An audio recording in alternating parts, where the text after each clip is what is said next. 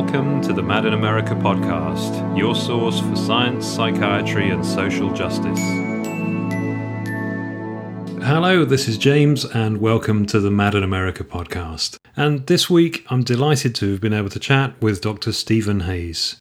Dr. Hayes is Nevada Foundation Professor in the Behavior Analysis Program at the Department of Psychology, the University of Nevada an author of 45 books and over 625 scientific articles, his career has focused on an analysis of the nature of human language and cognition and the application of this to the understanding and alleviation of human suffering. He is the developer of relational frame theory, an account of human higher cognition, and has guided its extension to acceptance and commitment therapy, a popular evidence based form of psychotherapy that uses mindfulness, acceptance, and values based methods. Dr. Hayes has been president of several scientific and professional societies, including the Association for Behavioral and Cognitive Therapy and the Association for Contextual Behavioral Science. He was the first Secretary Treasurer of the Association for Psychological Science, which he helped form, and has served a five year term on the National Advisory Council for Drug Abuse in the National Institutes of Health. Dr. Hayes received a Lifetime Achievement Award from the Association for Behavioral and Cognitive Therapy and was recently named as a Fellow in the American Association for the Advancement of Science. In this interview, we talk about his recently released book, A Liberated Mind How to Pivot Toward What Matters, which uses the principles of acceptance and commitment therapy to help readers overcome negative thoughts and feelings, turn pain into purpose, and build a meaningful life. Welcome, Dr. Hayes. Thank you uh, so much for taking the time to chat with me for the Mad in America podcast. I'm really uh, grateful to get a chance to talk to you about you, your work, and, and your recent book, A Liberated Mind. But to kind of start off with, I wanted to ask a little bit about you and, and how it was you first became involved with psychology. Yeah, well, thank you for the opportunity. I mean, I really respect the work of Mad in America, and I'm uh, glad to be able to have this conversation you know, I decided uh, in high school to go into psychology because I, I cared about human complexity and and I really wanted to be about lifting human beings up. And I, I had an interest in art and literature and directed a literary magazine in college and so forth. But uh, at the same time, it didn't seem to me that art, literature, and, and these kinds of institutions that delve into the depth of human experience are necessarily progressive. I mean, is are we any better writers now than Shakespeare? And probably not. And so, how do we do something that's progressive? You know, science was the way to do it.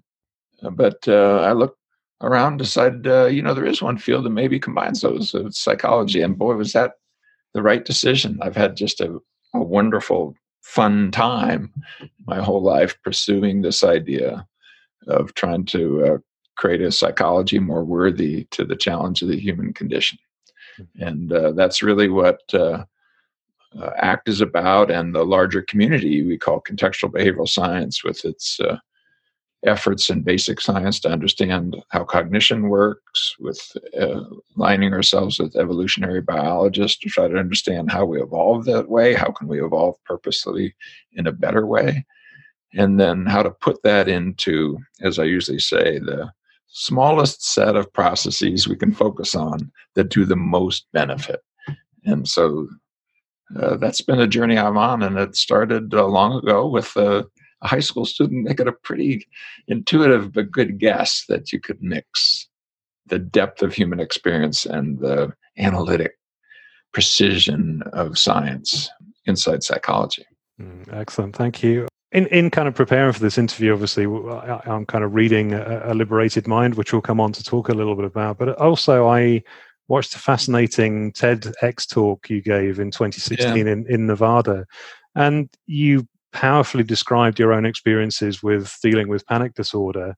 Yeah. And there was, a, there was a moment in that talk where you you sat cross-legged on the stage, and the audience was transfixed, and you looked so vulnerable and so it was so real and unlike i think any other ted talk that I, have seen. I've seen seen quite a few. And y- you mentioned that you described making a promise not to run from yourself. So i wondered if you'd kept that promise to yourself in the intervening years. Boy every day i violate it in little, little ways but it's the core it's the pivot of my life you know the the metaphor that's in the liberated mind are these pivots where you take energy that's inside the things you're doing that are massively screwing your life up and you're not doing it on purpose. You're trying to do a good thing but things get smaller and smaller tighter and tighter narrower and narrower more and more dysfunctional and taking that energy and put it in a new direction and that tedx talk uh, shows me hitting bottom really. And uh, it was a hard talk to give. I a few minutes before I went on stage, and grabbed my wife, looked in her eyes, and said, "I don't think I can do this." And the this that I couldn't do, it wasn't talking in front of a group. Uh, it was revisiting uh, a place where you feel as though everything is lost and there's no way forward. And I, I didn't want to do the talk if I just talked about it. And uh, there's a scream you heard if you saw the TEDx which happened once when I was caught in a machine at work, working in an aluminum mill making aluminum foil, a gigantic house size machine where I'm down inside it and they forget that I'm in there and they turn the machine on and almost chop me in half. I still have a dent in my leg all these years later. And then once at the bottom of my panic disorder, and then in that TEDx talk, and I'll never make that scream again because, um, you know, you forget when you move forward and life opens up, you forget what it was like when you didn't have an answer, when there wasn't a way forward. My wife looked me in the eye and said, just be yourself. So that's what I try to do. And every day I'm violated in small ways. We all have that pull to that little dictator voice within that tells you if you put on the right mask, the right face. The Greeks had a name for it. They called it persona, from which we've adopted the word personality, just to give you a sense of how deep we are, that even the name for how we are in the world is a name for a clay mask. Think about it. We put that on and we, we walk out our front door and we walk through our day and over and over again getting tempted to uh, tell only half the truth or only be there partially or only connect with others to a degree. And, uh, you know, I think it's okay that we never are practically perfect in every way. It's okay that we're not as big as we could possibly be. But it's not okay to sort of settle inside a place where you say this far and no more um, because the if you're not busy being born, you're busy dying. Bob Dylan, he got it right. So, yeah, that TEDx talk, people will see it. That's not a performance. That's uh, me revisiting hell. Well, it, it, was it was really affecting because you know it, it um, you know you clearly talk about science and you kind of you know as a viewer you're expecting a scientific kind of debate as you know many of these tedx talks are. But you know you, you presented the science through very human lens through a very human lens and, and, you know again i find that in a liberated mind is written from a, with a very human focal point rather than cold science and that certainly appeals to me because emotions are messy messy things that don't always conform nicely to scientific theory so uh, I've found that talk particularly affecting. Well, I did make that decision in the book, and I actually have made that decision in my life. Really, that's the core of my life is how to empower people to be able to be their whole selves with all kinds of problems. I mean, there are people walking out there with chronic pain. There's people walking out there with hallucinations. There's people walking out there with, you know, a horrible abuse history, and there's no way to run from those things. And so, can we empower each other to sort of step into the whole of our experience and stop waiting to be fixed before life can start. We're not broken. We're not going to be fixed. We're growing, we're developing, we're living, and that's the process. When I wrote A Liberated Mind, I wanted to tell the full science story of psychological flexibility and all the wonderful things that a, a very large community, literally tens of thousands of people now, but hundreds of really active researchers and contributors and authors and so forth to tell that story and, and, and to link it up to modern life. And I decided to tell my personal story in part because I thought, uh, you know, nobody is going to care about the geeky science stuff. I mean, except geeky science people.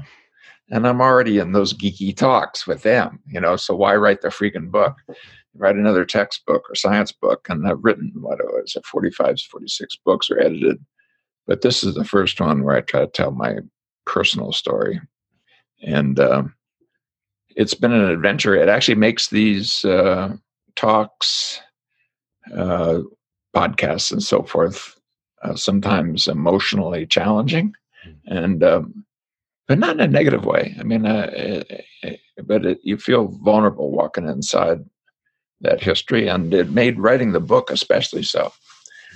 Uh, it was a painful, painful book to write because uh, uh, not because it was difficult. It took eleven years. It was difficult, but because I felt so uh, vulnerable.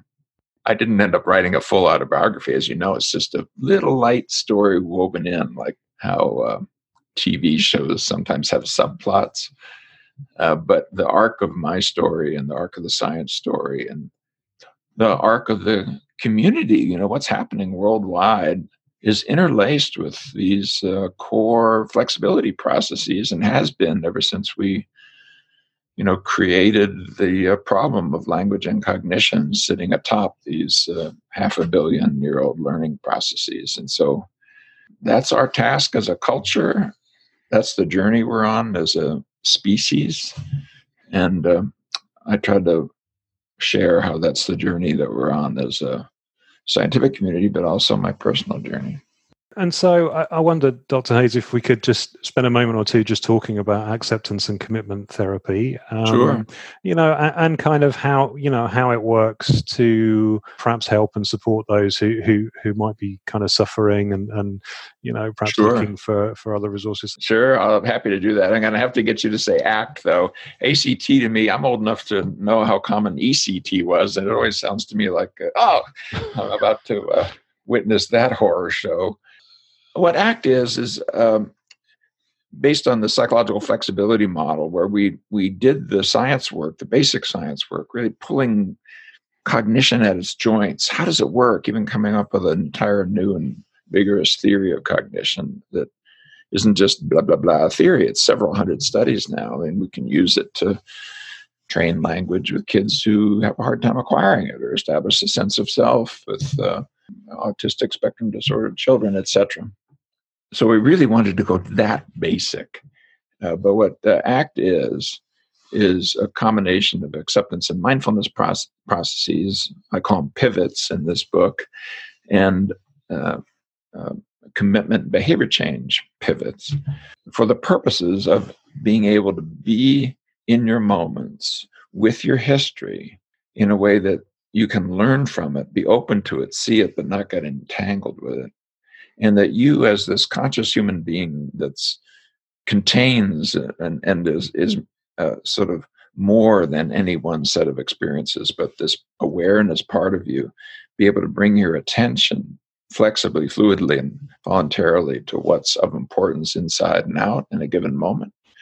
And then to kind of remember or to touch or to choose or to step up to what are the qualities of being and doing that you want to put into your actual behavior and, and then build habits around that. And I've just said six processes. Uh, it turns out if you any one of those, if you uh, mess them up, you're going to have problems. The more you mess up, the bigger the set, the more problems you're likely to have.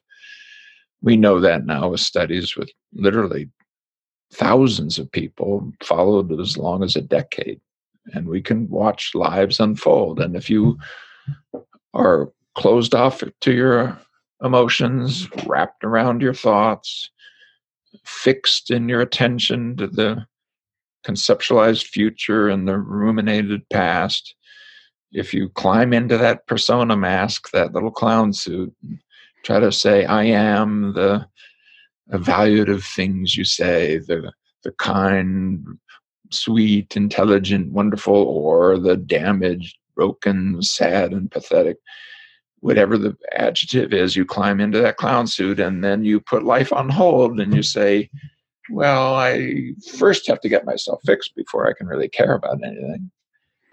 Everything goes south. Everything is um, likely to you know, get narrower and more rigid.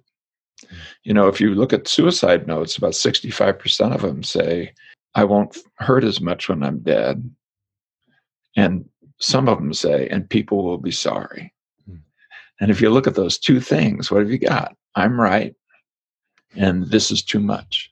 Hmm. And the this is your own experience. And it's because it's a side effect of something that's massively useful to us, which is being able to use symbolic language to problem solve. And that's great when you're doing your taxes or fixing your car. It's just horrible when you apply it to your own history because, of course, you're going to say, Well, I don't like that one. I don't like that one. I don't want this one. Do. Well, we don't come packaged that way.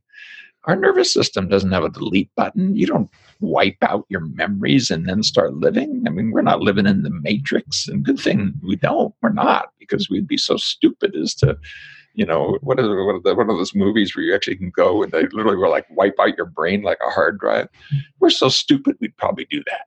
You know, that's how hard it is to be uh, uh, whole and free as a human being who has this symbolic capacity. But if you take advantage of what, after all, is in our wisdom traditions, our spiritual traditions, but do it in a modern way, I don't think we're going to do it by necessarily doing some only 10 day silent retreats or whatever, chanting or you you name it, or koans, but could we instead learn how to put the mind on a leash to open up to our emotions, to come into the present moment consciously and to focus on what we care about and mm-hmm. build habits around that? And the answer is yes, we can. We can do that. And now that we know that's what's really critical, that's the 20% that does the 80%. Mm-hmm. It greatly simplifies what we have to do. I mean, you can use lots of methods, not just ACT. I mean, turns out a lot of the things that are out there that are helpful work through these processes. That's what ACT is, is trying to dig down to those psychological flexibility processes and flip them from closed, mindless, and waiting for life to start to open, aware and actively engaged in life. Yeah, that's really helpful. Thank you. I think in in in my reading, one of the things that I quite liked about ACT particularly was you know and this is not not about my experiences this is about you but in in my experiences of past therapy it's almost always been a, a conflict it's always almost always been a deny your thoughts or challenge them or make them go away or deny them you know try and take the power away but I, came to see acceptance as a, a, really powerful tool for having a dialogue with the, the person inside yourself. So, you know, I, I, wondered if we could talk a bit about how powerful acceptance is as, as part of that process. It's massively powerful. And it's, you know, when people hear acceptance, they probably mean, think, oh, you're talking about tolerance, you're talking about resignation, you're talking about giving up, you're going to talk about putting up with it. You're talking, no, it's nothing like that. It actually comes from a Latin root that means to receive. And in the early use of the of the word in Latin, it was to receive as if to receive a gift. It's still in English, I suppose. Uh, uh, around the world, uh, in in all the different English speaking communities, they still have this. But where we we take a precious gift and you give it to someone, and as you give it to them, you say, "Here, would you accept this?" You know, why'd you say accept? It's because it's a word that means, will you willingly take it in? You don't mean, will you tolerate this gift? Would you put up with this gift? Would you resign yourself to receive this thing I made for you? No. Okay, so what does that mean? Well, apply it to emotions, let's say. Emotions are the echoes of your history into this current situation. And yeah, I get that we have a evaluative judgmental mind that can categorize them into, you know, good emotions, bad emotions. But if you stop and think about it even for a few seconds, every single emotion has a place. If I said to you, you can only say good or bad, uh, what do you think of when I say happy? You'd say good. I'd say sad, you'd say bad. Yeah, but if somebody close to you dies, does that mean that you're not supposed to be sad? Are we that dumb? And the answer is yes, we're that dumb. we're that dumb. I mean, you won't be in the new DSM 5, two weeks of uh, sadness, and you're ready for pharma to solve the problem. I mean, think about that. How anti life can you get? And meanwhile, what is the gift? There's a gift there. I tell the story in the book of, you know, dashing to my mother's side when I heard that a little bout of pneumonia had turned for the worse uh, as, as she was just about to turn 93 years old and, you know, flying down on Southwest Airlines to Phoenix from Reno and getting there in t- just in time for her to know that I had arrived, but after she no longer could speak, just in the downturn. And then sitting by her bedside and gradually, gradually watching her die, you know, is the, uh, not gradually watching, but watching that gradual process. And having the nurse come in and say, Oh, yes, it won't be too long now, as if it's completely normal because she's seen thousands of deaths. Mm. And then that last breath came where another one didn't follow. You know, that's tremendously sad, but man, it's sacred. I would I'd pay a hundred thousand bucks to be there. Because what is that sadness? What is the gift? It's the gift of remembrance of the love that you have. Are we so anti life that uh, remembrance and honoring love is a bad thing. But you know, if you gather when somebody has died close to you, there's predictors of complicated grieving, and you can pick out the people who are going to have a hard time with it. The obvious one is absence of tears. Mm. You can't cry, you get stuck. But here's another one. George Bonanno's done this work absence of laughter. Think about it, and you'll see. Remember the time he put a a, a lampshade on his head and danced on the table, and everybody laughs at how crazy Uncle George could get when he was drinking or whatever, or honor. You know, you remember that time when he stood by you when you were having those problems, and even though you had done some really stupid ass stuff, he still loved you. So life is a rich soup. It's it's not sugar soup. The mind wants sugar soup. And so, what acceptance does is to open ourselves up to the validity of our own experience. By validity, I don't mean the interpretation that your mind gives you, I mean the felt sense that comes when you're willing to experience your own experiences fully and without needless defense. And yeah, initially that might seem overwhelming if you've spent a long time not feeling what you think, not remembering what you remember, not thinking what you think. Yeah, you got a little bit of work to do. But that's okay. That's okay.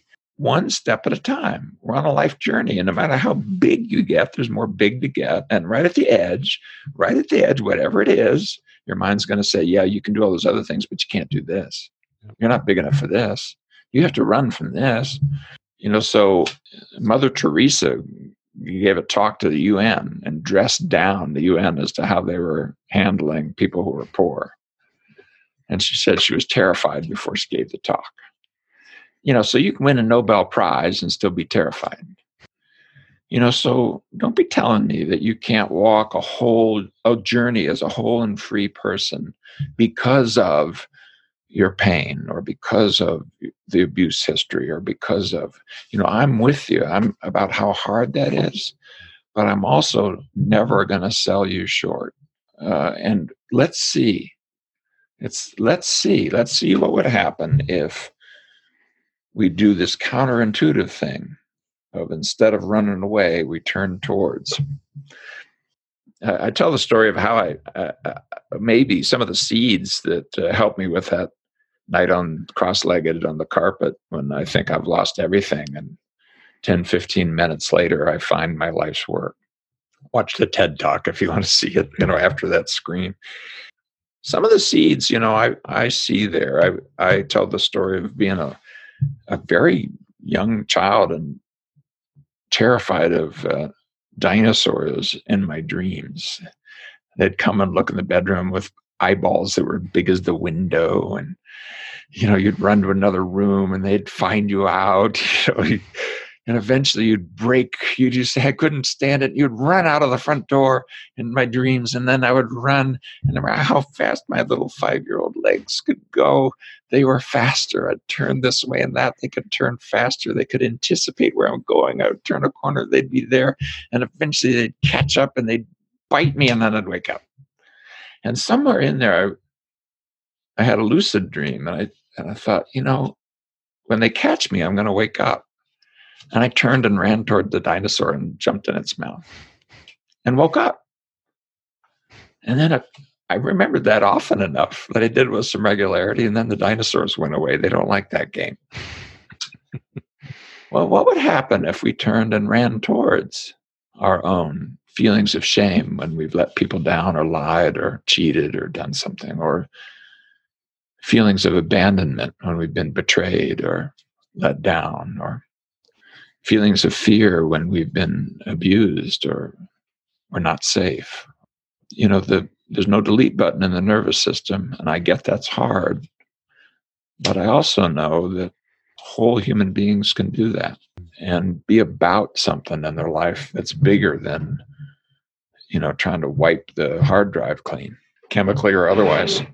So that's uh, that's the game that we're on in the uh, the ACT community, and, and acceptance is that powerful turn towards mm. emotion, painful cognition, etc. Now, to do that, you need some additional skills. These flexibility skills form a set, yep. and I walk through why they're a set in the book.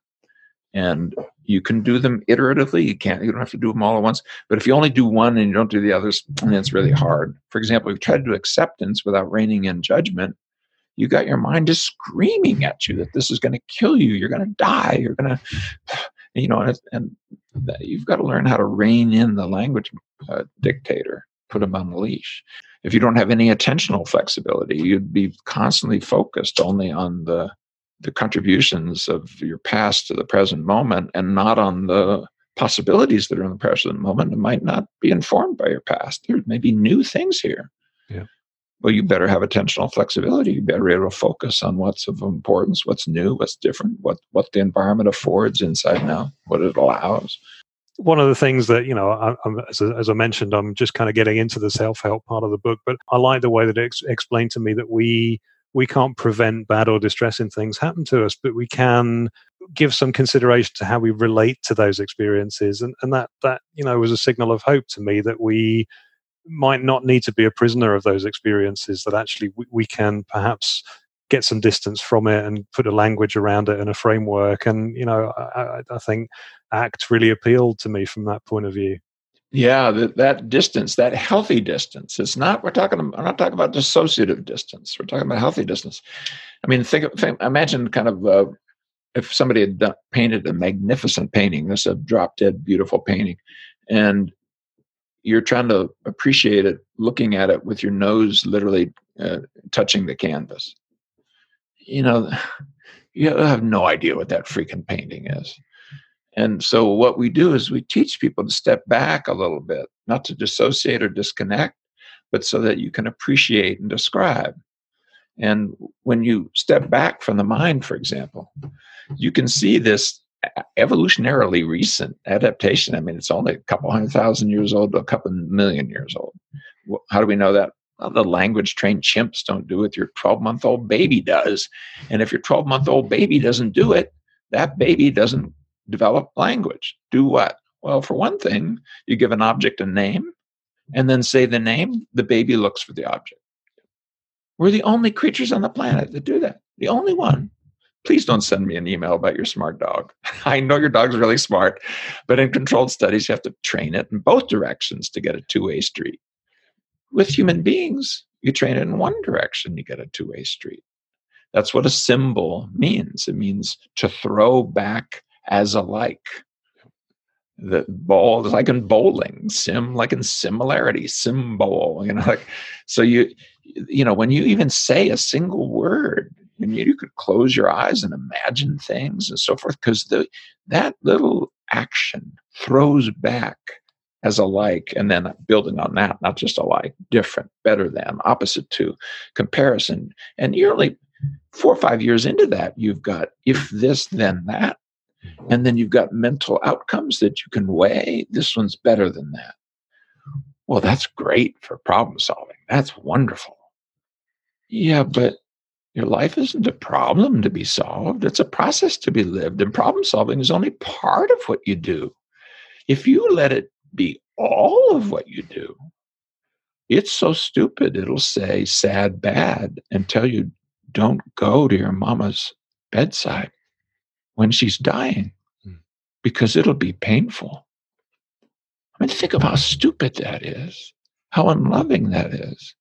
And that's what the dictator within, it, it, doesn't know about how to do anything other than what it evolved to do. And it's, it's a good thing. I'm, I'm glad I'm not a dog or a cat. I want to be able to problem solve, but I don't want it, you know, taking control of, of all of me. And so, you know, we're on a journey. We're on a journey to try to uh, step into how it is to be human beings with this evolutionary recent adaptation. And unfortunately, we're getting more and more challenges. For one thing, you've got that computer in your pocket. Mm-hmm. That'll expose you to what? Well, it'll expose you to horror, mm. to judgment, and to comparison. Well, that's the toxic triad.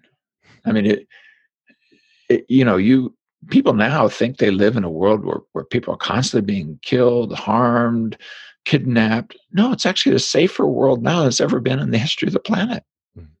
objectively. And judgment, I mean, turn on the newscast and to see what you see there. Go on the internet. And comparison, you know, you want to see Donald Trump's bathroom? You want to see what a billion dollars will do to a gold-plated, uh, uh, you know, toilet seats? I mean, you could do it. You, you, well, just more natural. You want to look at somebody's Instagram account? Boy, are they doing better than you? Look at that. Look how much fun they have. Look at, look at all the wonderful. Look how beautiful. Look at that's not how I feel. Yeah, because they're showing you their outsides, hmm. not their insides. So you've got pain, judgment, and comparison. Wow. And then here comes the modern world saying, not only that, we'll challenge you with physical technology and empower you. It's wonderful things you can do with this computer. Wonderful when we learn how to harness it properly. But here's these other things. I'll give you lots and lots of quote unquote medications you can consume so much that if you catch freshwater fish in your streams, they'll have antidepressants in them because the sewage plants don't remove them. Mm. That's how much. One out of four women in the US last year were on antidepressants. Something that's arguably only of use to severe depression, and even then only for a little while and taper it off and with the right rationale, not this brain dysfunction rationale that you can never get out of. And if we don't do something about it, I mean, the opponent processes you set up within your own body when you put it in a, a new chemical space so, that's so different than anything we ever involved to be in. Well, you've got homeostatic processes that will f- fight that. I saw a, a mouse model uh, last week showing that a single high dose application of opiates to mice makes them measurably more sensitive to pain for weeks because the whole body knows it's not safe not to be able to feel. I feel great, but I don't, I really can't feel anything other than woohoo, you know. And if I would give voice to it, you know, not like mice or the nervous system has a voice, but we're trying to make it sensible, right? I, we better we better make this more sensitive to pain because because what would happen if we couldn't feel? Well, you know what happens if you can't feel. I mean, necrotic processes in leprosy means you leave your fingers in the fire, literally, because you can't feel that they're there. They're caught in the door jamb of the car, and you don't know that that happened why? And then you lose your digits. Of course you do. This isn't just a necrotic process. It's that you can't feel anymore, so you do unsafe things. Mm-hmm. Same exact things happen with our behavior. We're going to have to create a culture in which we can make room for the hell of our own history, precisely so that we can live a life that's more worth living. You know, what happens with some of the medications and stuff is that we move into the middle with the happy numb. The numb is not happy. The numb is numb. I, I get that it isn't as painful, but it's also not as pleasurable. Yeah. It's not as values based. It's not as vital. It's not as vulnerable. So what the hell are we doing?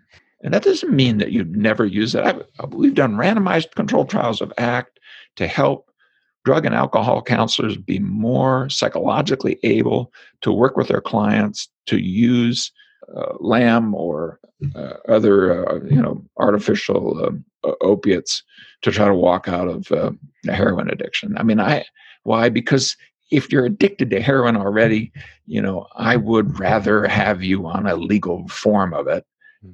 than going down to Fourth Street to get whatever your dealer can give you.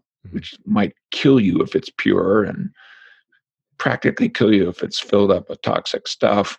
So I'm not here singing a song against medication, but I'm just saying something's wrong with the modern world where our image of a happy life is a smiley face button, and the way we think we're going to get there is by uh, numbing out.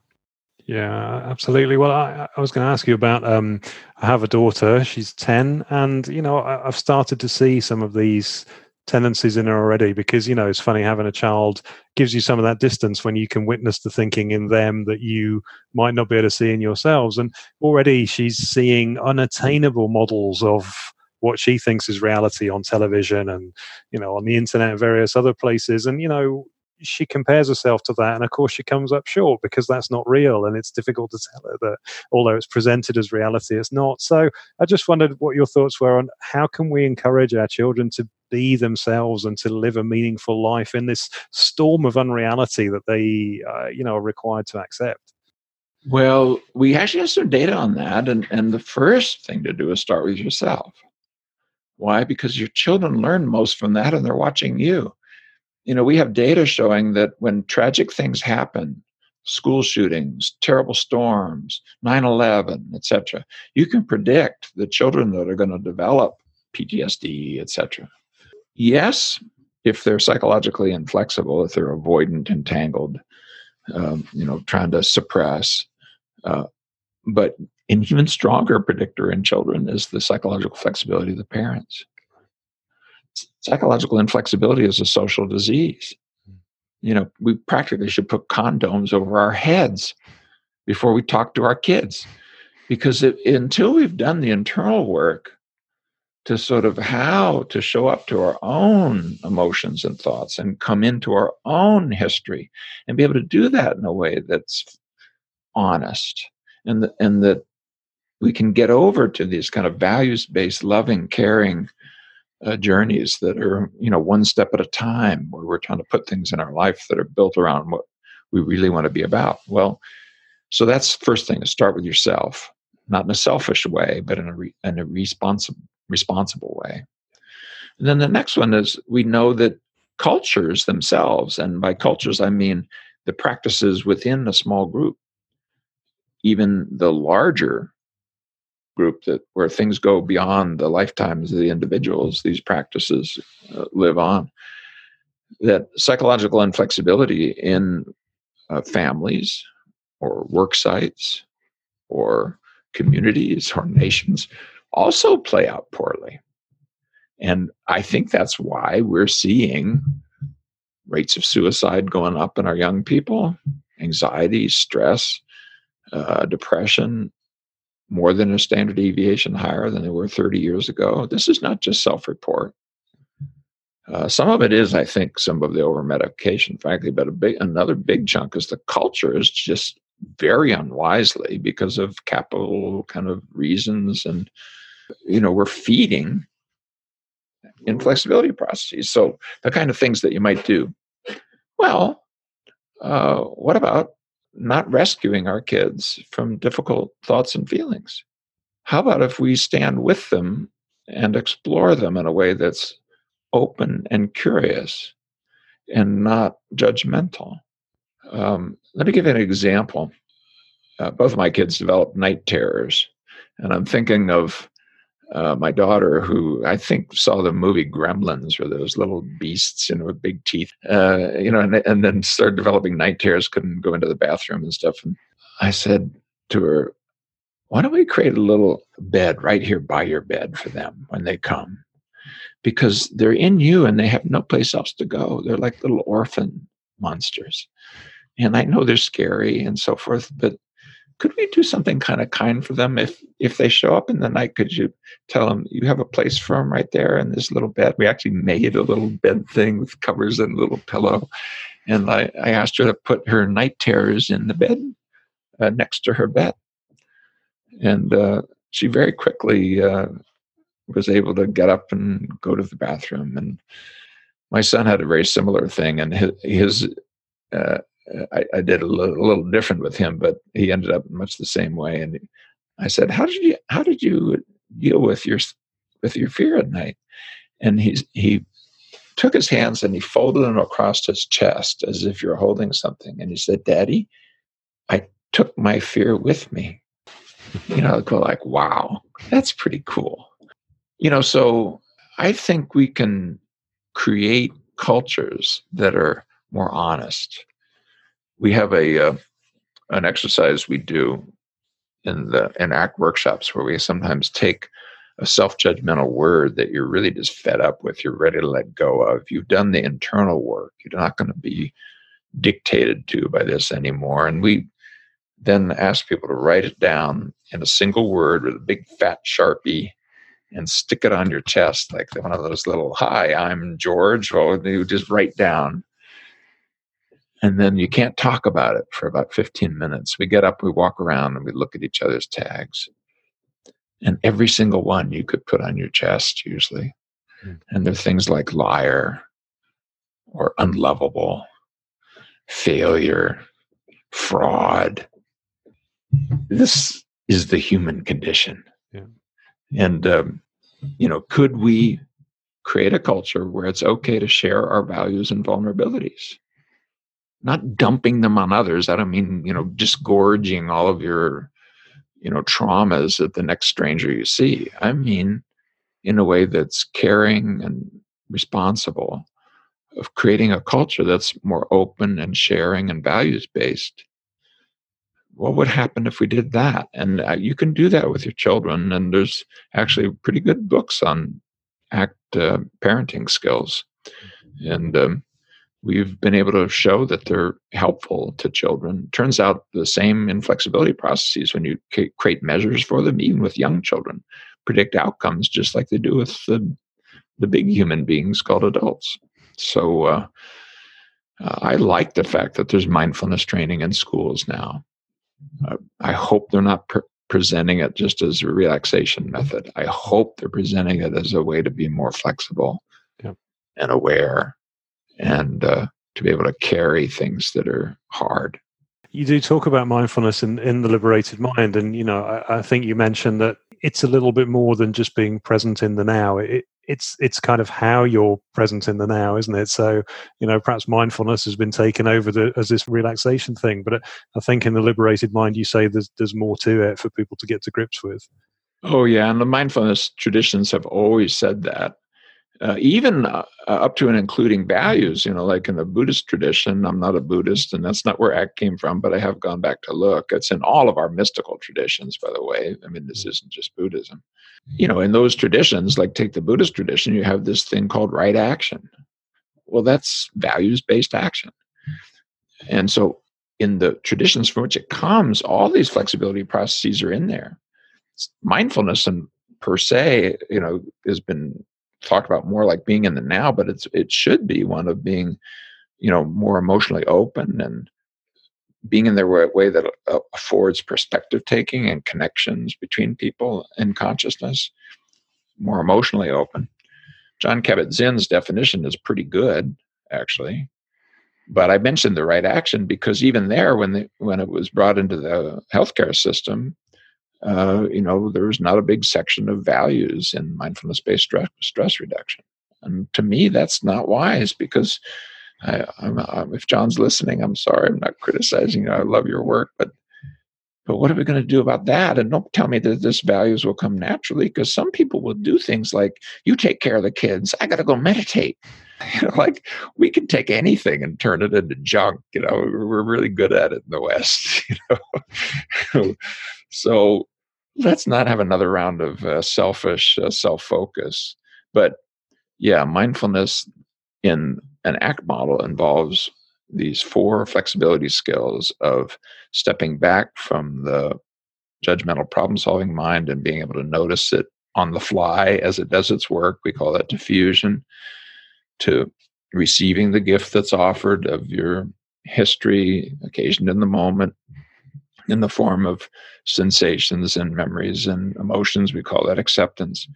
And then being able to allocate attention flexibly, fluidly, and voluntarily, not rigidly, not like what your teenagers do in front of their video games, not like when you're ruminating or worrying, but more like when you're open and able to sort of move your eyes metaphorically to side to side and to broaden your focus or narrow your focus depending on what the task requires and to do that consciously from this part of you that's behind your eyes metaphorically this deeper more spiritual part of you.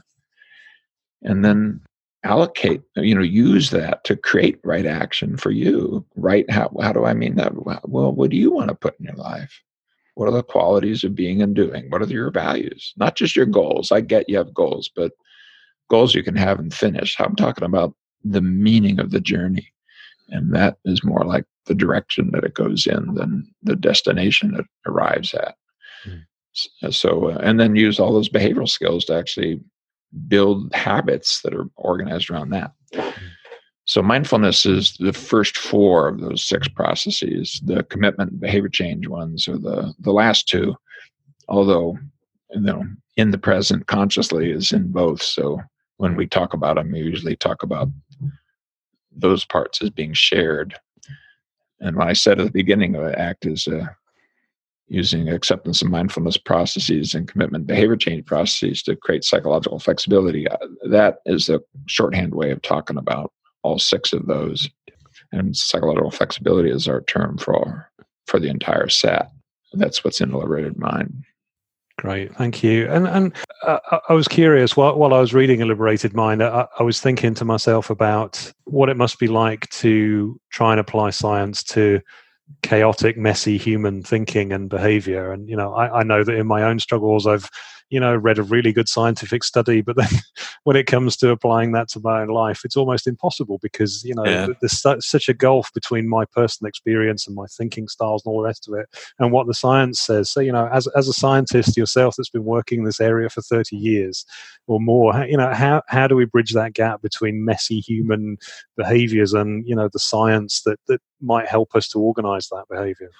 Well, we had a strategy for it, and it's actually the strategy that comes out of the tradition I was trained in. I was trained as a behavior analyst, as a Skinnerian, actually, and I was unsatisfied with um, the solution with regard to language and cognition, and I wanted to uh, succeed in what actually Skinner tried to do of embedding it into evolutionary science. I wanted to actually do that and made progress on that. But you know, that tradition uh, you know, the thing that brought me into the behavioral thinking was Walden Two, because I, I, you know, early on, and you asked that question all the way, why, why psychology? And I said, you know, because I wanted, you know, to get into human complexity and people like Maslow peak experiences and stuff like that. That's what I thought was cool. But I thought it has to be kind of good, tight science too. And I became dissatisfied with the more humanistic wing that talks a lot about human complexity and great and grand things, but can't give you the little technical precision that we expect out of a, a more mature science. And I saw in behavioral science and in behavior analysis all those rats and pigeons, uh, really tight technique, uh, technical terms. I mean, if you know, if you define reinforcement tightly, you know, they can say exactly, you know, that's a reinforcer. That's what it looks like. Schedules reinforcement, etc. But they didn't have a way of doing it with cognition. And but once you get over that, the the core of it is let's get down to the principles. And so the principles are flexible. They can be applied. And I think the reason why people roll their eyes at science is that it's lots of yada yada yada theory sometimes where the principles have not been tested or it's how to do it bread recipes you know follow this thing do mm-hmm. this self-help book your life will you know but we're not a bread recipe. I'm not a you know a, a loaf of bread. Yeah how do i apply that to you know, the argument I had with my wife this morning. Well, if I can get it down to that smallest set, you know, the 20% that does the 80%, and we can find those principles. And and we've got some, you know, like contingency principles, you know, reinforcement learning, things like that. I got that. Well, we did the long slog to try to do that with language and cognition, with emotion, with consciousness, with attention, with values. That's the story that's told in Liberated Mind. Uh, uh, you know, that's the science story of it. The so what, if somebody's listening, is here's the cool thing. When you understand the principles, you can actually bring them down to normal human language and you can say them in a sentence or two you know, open up to your emotions, step back from and notice this process of thinking in flight.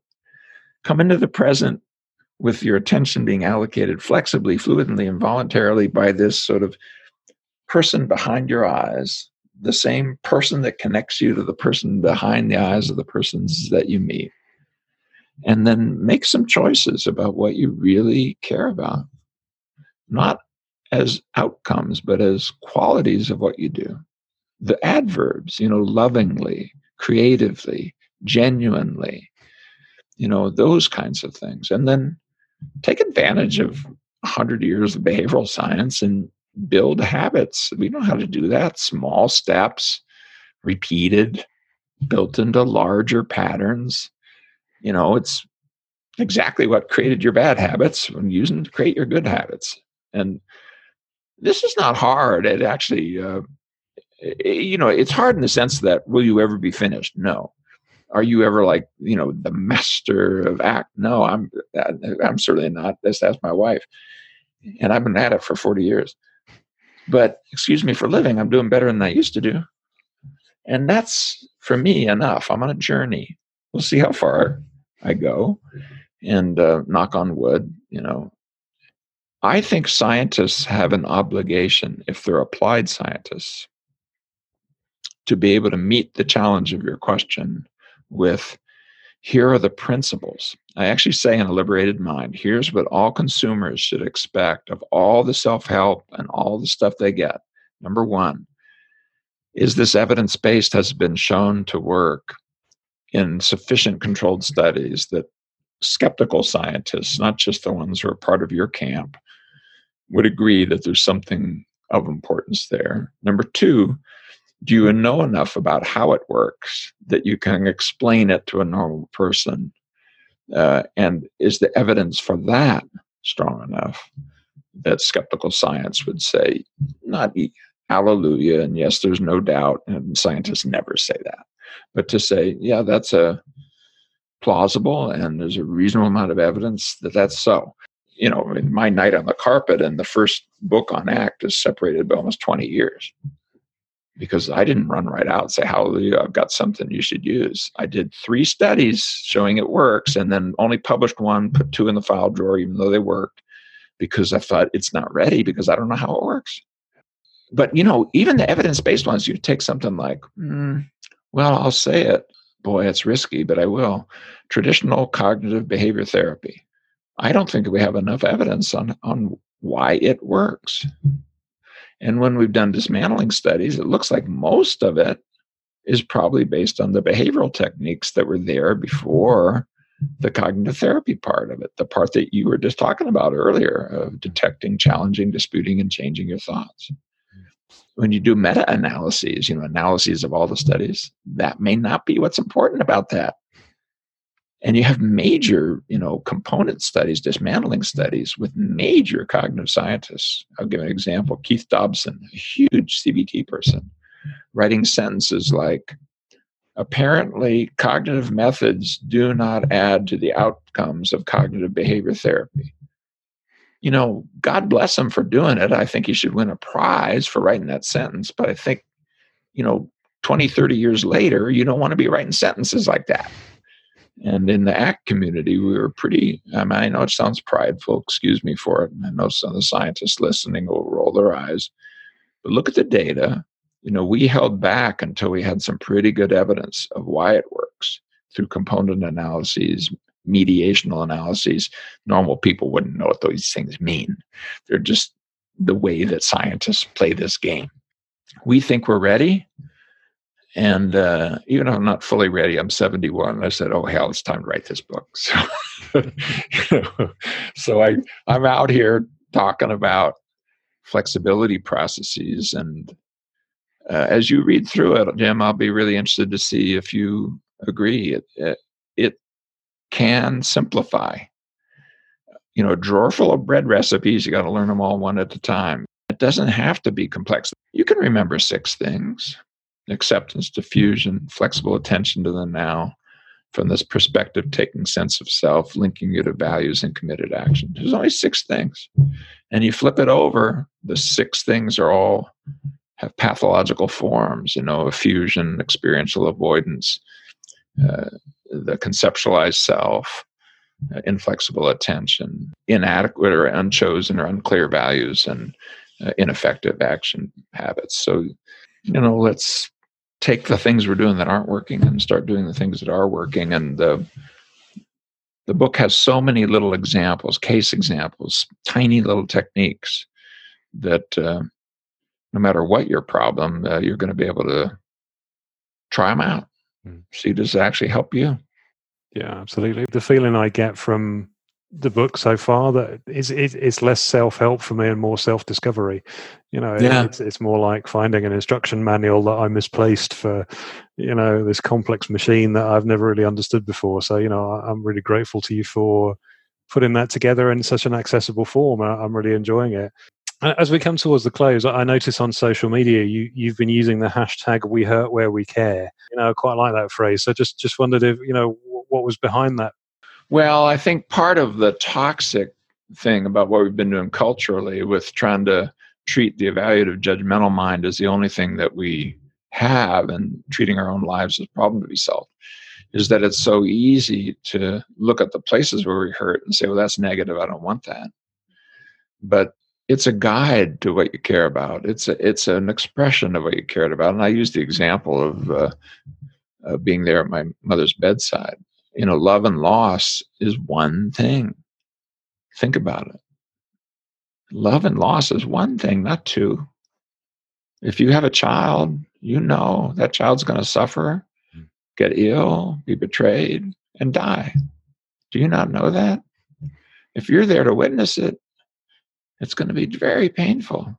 And the amount of pain will be precisely measured in terms of the amount of love and caring that you have. I mean, it's point to point linked. So, what if uh, we allowed ourselves to take our pain and flip it over and see what's on the other side? And instead of trying to erase or burn this piece of paper, we realize that papers have two sides and there's something else written on the other side. If you're um, socially anxious, my guess is you want to be around people. Otherwise, you'd just be a hermit. If you're depressed, my guess is you'd you want to feel openly, fully. You know, otherwise, are you creating a situation where where you're pushing down all those emotions because you don't know how to feel them? You know, and then why would things like you know walking into the enjoyment of activities, the power of behavioral activation linked to primitive reinforcers like nature walks or appreciation of beauty. Why would that be so central to depression? Because you need to learn how to feel again when you spend so much time trying not to feel, mm. chemically or otherwise. Mm. And in each case, so uh, I love the hashtag because it sort of says, let's start where we are, not where we're not. Mm. If you start where you are, you can, can, can take a step from here. If you're hurting, can we find a way for that to lift you up and support you? And in the book, the six pivots are, for the first time, it's the only act book that really lays this out. What I try to do is dig down to the yearnings that are underneath the pathological things that we do, and then show that the mind gives you this smaller sooner, but at the cost of larger later thing where oh yeah you yearn to feel. I'll give you the solution. Only feel good stuff. Run from the bad stuff. And when you run from the bad stuff you feel better but then the bad stuff get more dominant. You know, so you get into this kind of narrower, narrower, narrower, narrower. In each of the areas that I've mentioned, these these six, that's true. So I show how, you know, yearnings for belonging and feeling and coherence and orientation and competence and meaning, these six yearnings or needs or motivations are underneath any successful life journey. So here's the wonderful thing, and it's in We Hurt We Care, but it's there not just in the area of uh, you know pain and acceptance, which is the primary focus of that one, but it's there in all of these pivots. The wonderful message is the guide to happiness is inside your own misery. You got you do need to dig down to the kind of jewel that's lying underneath all that pony poop. You know, and it it doesn't initially seem like what you would want to do. And the science can help you do it in a way that's not wallowing. It's not poor me. It's not tears endlessly. It's taking your own experience and learning from it and finding that underneath the things that you're doing that are ineffective is a yearning that is a powerful motivation for new behavior, channel it in a new direction and find like that pivotal moment on the carpet that you see in my TED talk. See if you can find that in all of these areas that are repertoire narrowing and screwing you up, that are kind of messing up and putting you into cul-de-sacs. There's an energy inside there that is your ally, and um, you're not broken. Your your misery is a, a flashlight into the darkness if you can find what's really inside it, and that'll empower you to let go of. Uh, trying to get that motivation net that way just because it didn't pay off. Well, let's meet it in a way that does pay off. Mm-hmm. And so I, I, try to show how people can do that. And as you read, Jim, you'll get into part two of the book a lot more of kind of self helpy things. And then part three, how this applies, as I say, everywhere that a human mind goes. And uh, we show how it applies to relationships and high performance situations, sports, dealing with physical disease, anxiety, depression, substance abuse, etc. Not as a one size fits all, but in the spirit that you asked in this earlier question of, you know, what can science tell us? It can tell us what the core principles are. That's great. Thank you, Steven. And just before we close, is there anything else that you'd like to share with the listeners?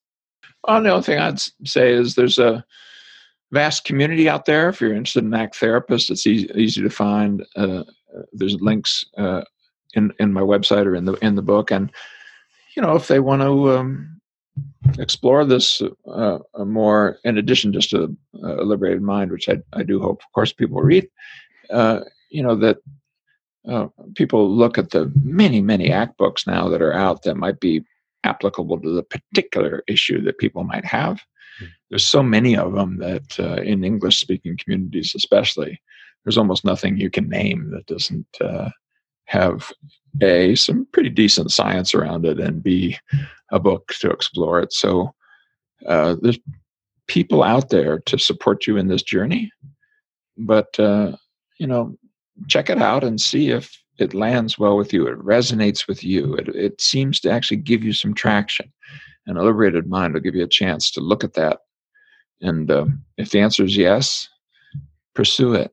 Uh, around the world, people have uh, lifted their lives out, uh, not as the panacea, it's not that, but just as the uh, 20% that does the 80% and can kind of give you the guidance of uh, the processes, the, the pivots that are really most important to find somehow to move you forward from where you are.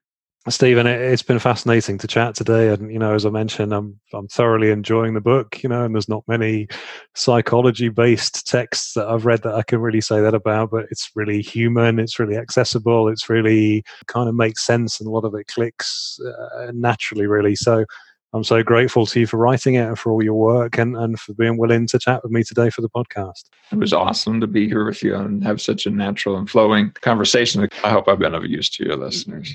So, I'd just like to thank Dr. Hayes for taking the time to chat with me. And if you'd like to know more about his book, you can visit the website stevenchayes.com forward slash a dash liberated dash mind. As always, thank you for listening today, and until next time, take care. Thank you for listening to the Mad in America podcast. Visit madinamerica.com for more news, views, and updates.